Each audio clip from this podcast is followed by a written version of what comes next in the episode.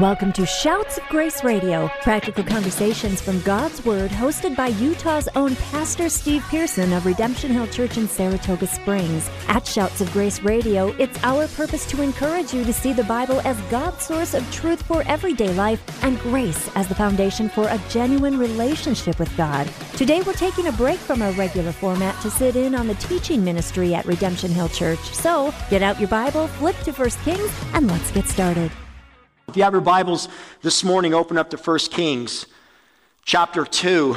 Last week, as we start off in chapter 1, we saw this transition of power. You guys remember King David, and well, now he's old. He's a well-worn saint, and the power is transitioning to his son Solomon. But we saw something interesting, that in that transition, there was a guy, Solomon's brother, David's other son, that thought he would take advantage of a situation. So he set himself up to be king. His name was Adonijah. He had a party for himself. He invited all the popular people to celebrate his coronation, right? And meanwhile, while he was doing that, there was a humble coronation ceremony taking place where the father, David, was anointing the son, Solomon, to be the real king. There were actually two thrones that existed for a very short period of time until a guy ran into the party, to the keg party of Adonijah, and said, "We got a problem." And he said, "What is it?" "Your father David, the father, has made his son Solomon the real king." At which point that brother's party emptied out. And everyone realized they were at the wrong celebration. And Adonijah did something. He realized to depose the king meant you died. He realized he was a dead man. And so what did he do? He did the only thing a dead man could do. He ran into the sanctuary, or to the temple, and he grabbed hold of the horns of the altar. It was where the blood touches each of those horns, where the sacrifice was bound, and where mercy was sought. And it's an amazing picture of how when a person realizes that they're not the king of their life, when they realize that their life has deposed the true king selected by the Father, and they understand that they've only got one option. They dismantle their kingdom, they step down off their throne, and they go run and they grab the horns of the altar where the sacrifice was bound, and they ask for mercy. And on that plea, Solomon says, if he will do well, take him down, he can live. And on that day, Adonijah was granted life. We also saw that leadership is expressed in two different ways, a godly way and a worldly way. Adonijah set himself up as king, and we're told there in chapter 1 that when he did, he came in on a chariot with horsemen. He came in with a sign of strength and power. The fake king did. But the true king, Solomon, his father set him on a donkey and had him ride in with servants, a sign of humility. And we saw that the father selects the one and the leader who rides on the donkey, not the chariot. Something he made abundantly clear 2,000 years ago. When he chose the son and set the son on the donkey, Jesus did not come into Jerusalem proclaiming himself to be king on a chariot. He came humbly on the selected mule that the father chose for him. Amazing picture. This morning, the cargo from chapter 1 is now going to be offloaded into chapter 2 by way of a punch list. If you don't know what a punch list is, in construction, you have a project. Once you complete the project, oftentimes, there's a lot of little tiny things that need to be kind of sewed up. And so the inspector will walk through, the superintendent will walk through, and he'll write down a punch list. This needs to be painted, this scratch needs to be fixed, whatever it is. And then once the punch list is completed, then the job is actually done. So here in chapter 2, Solomon is king, but there's a punch list.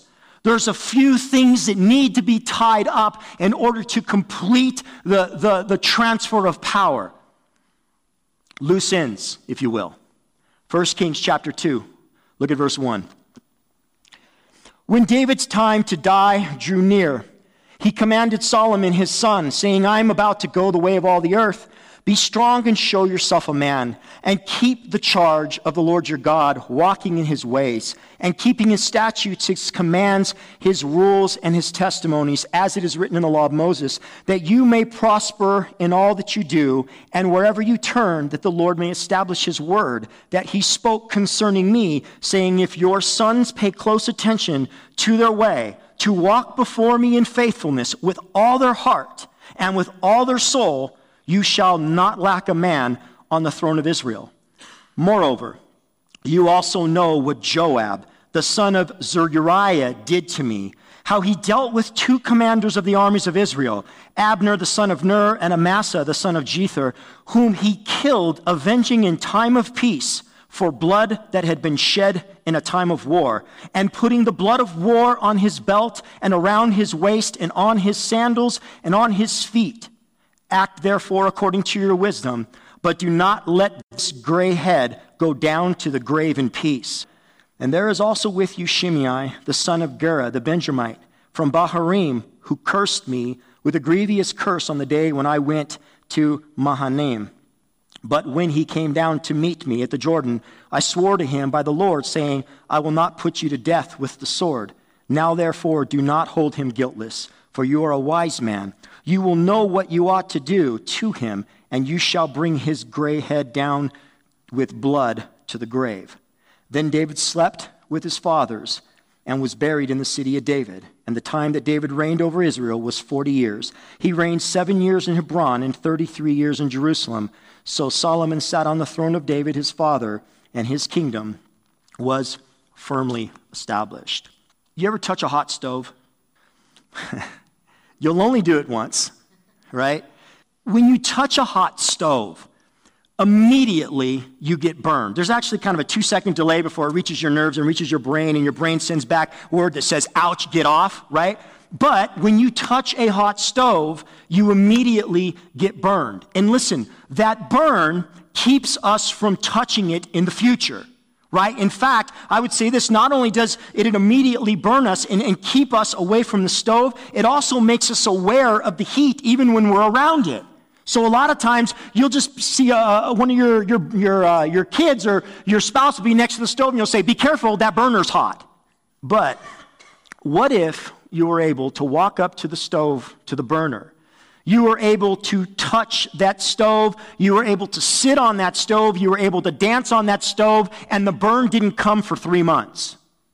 One of the most enticing things about sin is the delayed response and the consequences associated with that sin. Let me say that again. One of the most enticing things about sin is the delayed response and the consequences that are associated with that sin. One of the most attractive, one of the most alluring things about sin is the reality that the burn often doesn't come till 3 months later, right? It lures us in.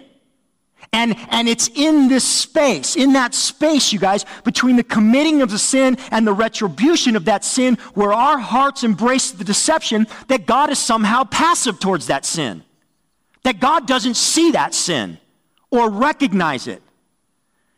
You guys, how many this morning, listening in here and listening online, have felt convicted by something that you've done, right?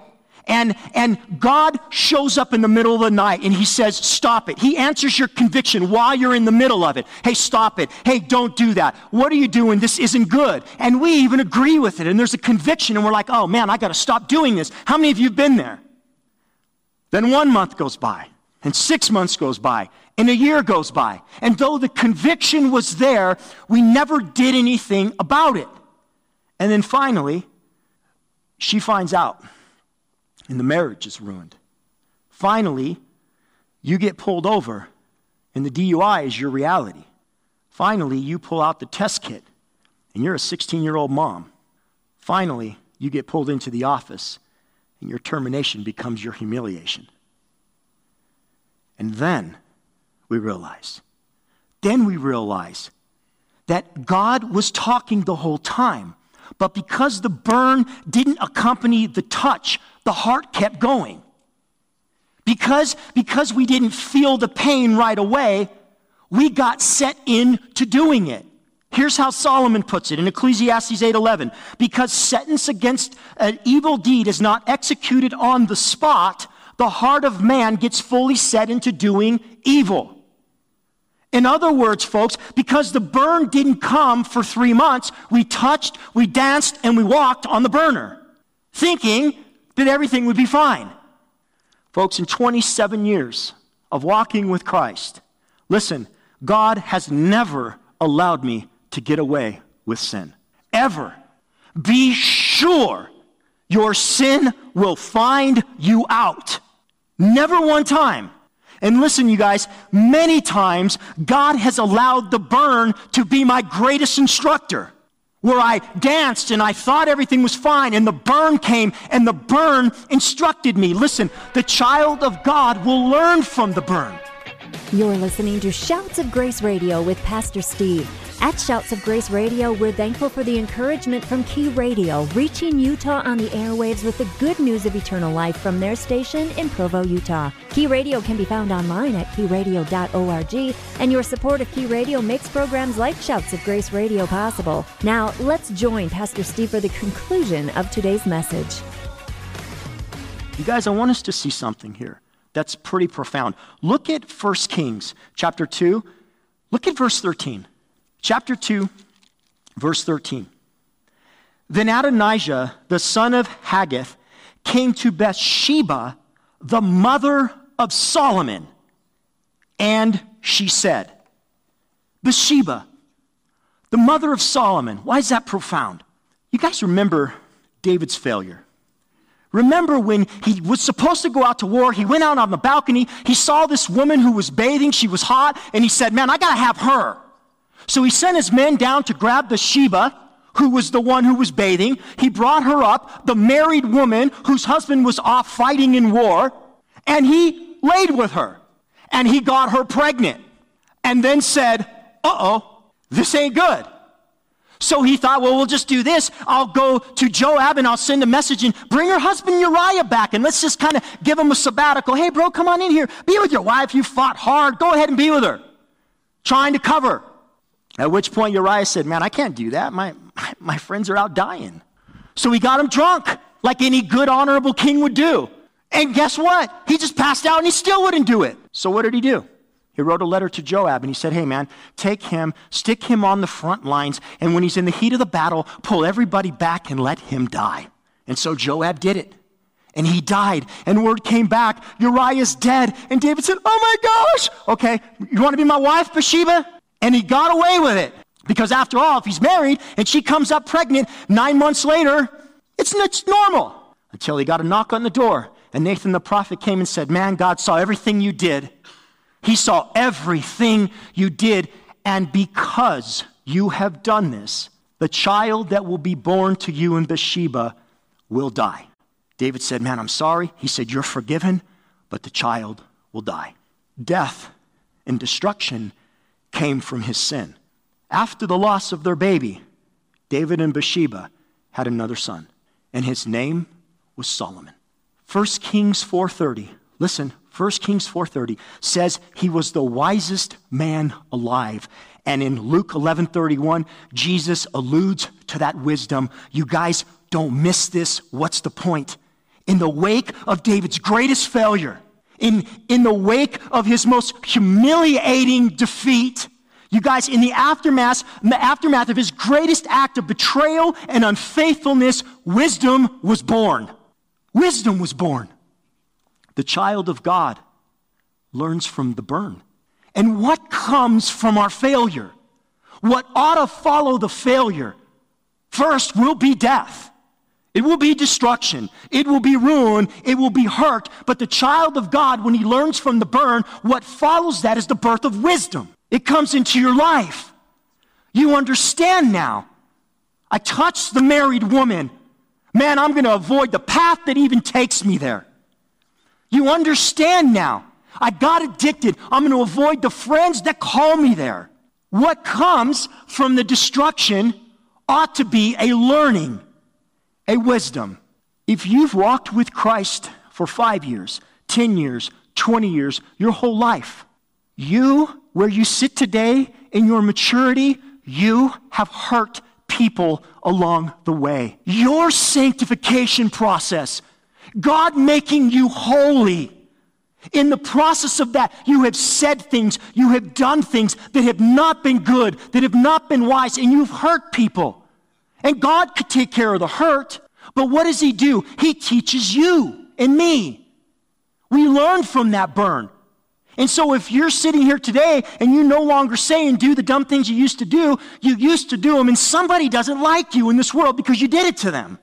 And in God's eyes, you're worth it. You learn from the burn. You guys, wisdom is born from it. The child of God will learn.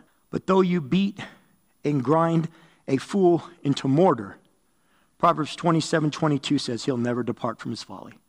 They don't learn. You guys, in our narrative this morning, it is burn day for 3 out of 4 people. That is, folks, these people, they touched, they sat on, they danced on the burner for years, and they were never burned. But on this day, they are having a collision with the reality that their perception of God's passivity in regard to their past conduct was not to be confused with His mercy for the sinner, not His enablement of them. They're going to come to the reality that God never approved of their sin. He never was passive towards their sin. He gave them time to repent. And now it's payday. Let's take a look.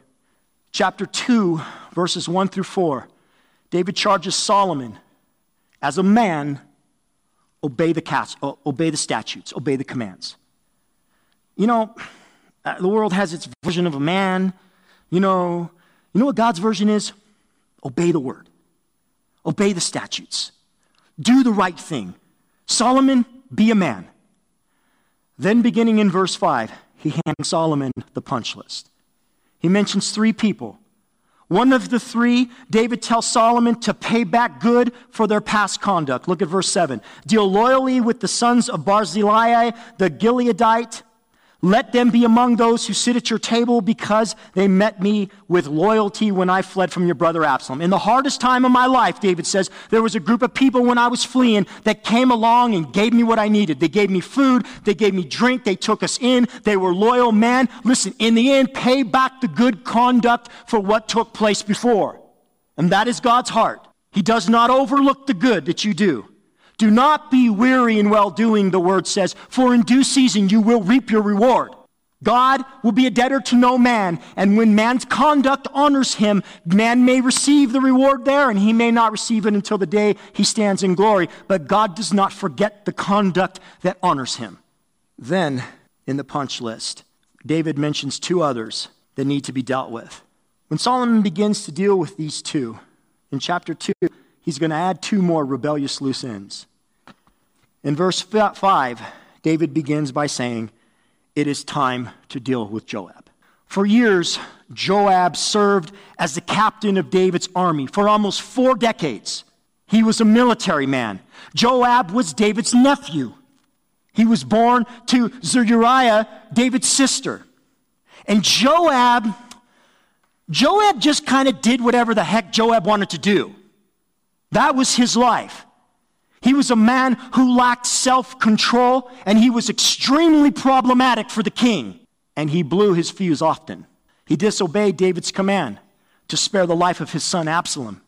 And when he found Absalom hanging, he took 3 of his own javelins and he stuck him through. He did what he wanted. He showed no principle when David wrote him a letter and said, take this married man whose wife I just knocked up, take him and throw him on the front lines so he can die, so I can marry the wife and cover my sin. Okay, he showed no principle whatsoever. And he did what he needed to do in order to maintain his position. But there are 2 instances mentioned here in 1 Kings that define who this man really was. Look at verse 5 again. Moreover, you know what Joab the son of Zeruiah did to me, how he dealt with the 2 commanders of the armies of Israel, Abner the son of Ner and Amasa the son of Jether, whom he killed, avenging in time of peace for blood that had been shed in war, and putting the blood of war on the belt around his waist and on his sandals and on his feet. David tells Solomon, Joab wears war. He wears it on his belt, and he wears it on his feet. The belt was the center of the body. The waist speaks of the reproductive organs. In other words, at the center of Joab's life was war, and what he reproduced in others was war. And on his feet, representative of the paths that he chose to walk, on his feet was war. Everywhere he went, he took with him war. He took with him controversy. He took with him this strong ride the chariot strength of a leader. Everywhere and everything he did with war in his heart. And David tells his son, Solomon, since he has chosen to live with war at the center of his life and war on the path of his feet, since he's chosen to live that way, you make sure he dies that way. In other words, do not let that old man die in peace. Since he's wreaked havoc on righteous people, since he's caused controversy everywhere he's gone, you make sure he dies the same way. David references two offenses that Joab was responsible for that caused the king great distress and tells us who he was. The first was the murder of a man named Abner, and the second was the murder of a man named Amasa. Turning your Bibles to 2 Samuel chapter 2, flip over a couple pages. Let me set the scene for you.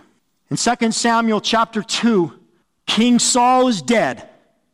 And there's a 2-year period where the house of Saul is warring with the house of David. Remember, years earlier, Samuel had come to the house of Jesse, and he had looked for the king that God wanted to anoint. He went through 6 of Jesse's sons, and God said, that ain't it.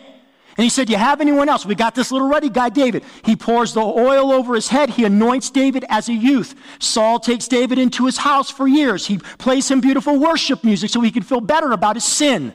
And then one day the song is saying, David has slain his thousands, David is 10,000. And from that day on, Saul sought to pin David to a wall. This is the background.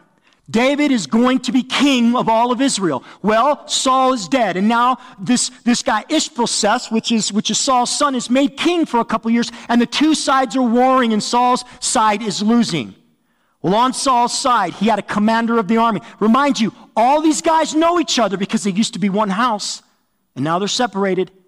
Well, the commander of Saul's armies, his name is Abner.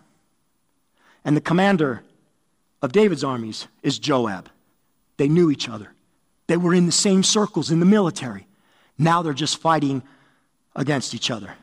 Well, Abner and Joab meet up at this pool called Gibeon here in chapter 2. And they have these weird war games. But as they start to do this battle, Joab's forces start to beat up on Abner's forces. And Abner decides, I got to get out of here. So he tucks tail and he runs. Abner rendezvous with his men on a hill. And Abishai and Joab are at the bottom. And this is what Abner says to men that he knew in 2 Samuel 2:26. As Abner stands with his men looking down, shall the sword devour forever, Joab? Do you not know that the end will be bitter? How long will it be before you tell your people to turn from the pursuit of their brothers? Joab, we're on the same side, and this isn't going to end well for anybody. And how long, Joab, are you going to tell your people to keep pursuing their brothers, to keep hating and keep dividing from family and friends? It is not going to end well for anybody. And Joab is responsible because everything he produced around him, his friends, his family, all they did was hate. As long as we're fighting each other, we're on the same side. Nobody's going to win this. Thank you for joining us on today's episode of Shouts of Grace Radio, practical conversations from God's Word hosted by Pastor Steve Pearson. We hope you've been encouraged to see the Bible as God's source of truth for everyday life and grace as the foundation for a genuine relationship with God. If today's message encouraged you in your journey following and learning more about Jesus, we would love to hear from you. You can visit us online at shoutsofgraceradio.com. At shoutsofgraceradio.com, you can listen to all of our episodes, share them online with your friends, and find out more about Pastor Steve. Shouts of Grace Radio is an outreach of Redemption Hill Church in Saratoga Springs, Utah. Thank you again for joining us on today's show, and from all of us at Shouts of Grace Radio, it is our prayer that you would grow in the grace and knowledge of Jesus Christ.